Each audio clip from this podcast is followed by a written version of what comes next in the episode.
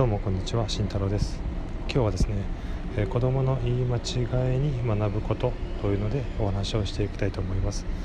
えー、私自身は子供子供がいるんですけども子供の言い間違いというのは非常に面白いなと思ったのでちょっと紹介させていただきます。今日はですね、えーと、子供の言い間違いよくあるのが、まあ、ライオンを大音と言ったりチョコをコチョと言ったりプリンをプインと言ったりしています。なのでまここからまあただの言い間違いとかではなくてここからこう学べることっていうのはあるあるかなと思いました、まあ、それはですねあの子供が言い間違えるっていうことはそれ自身はすごくまあ子供にとって言いやすいであったりとか、まあ、大人にとってもそこの発音のしやすさっていうのは多分あると思うんですね。なので子供が間違える。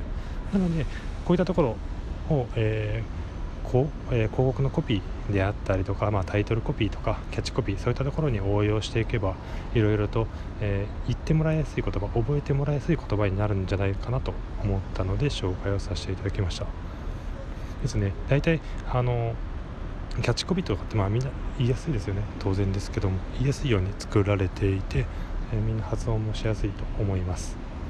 なのでまあそういったところから子どもの言い間違い子どもの言いやすさといったところをベースにして考えていくといろいろ参考になるんじゃないかなと思いました、はい、いや今日はこれまでです、はい、じゃあね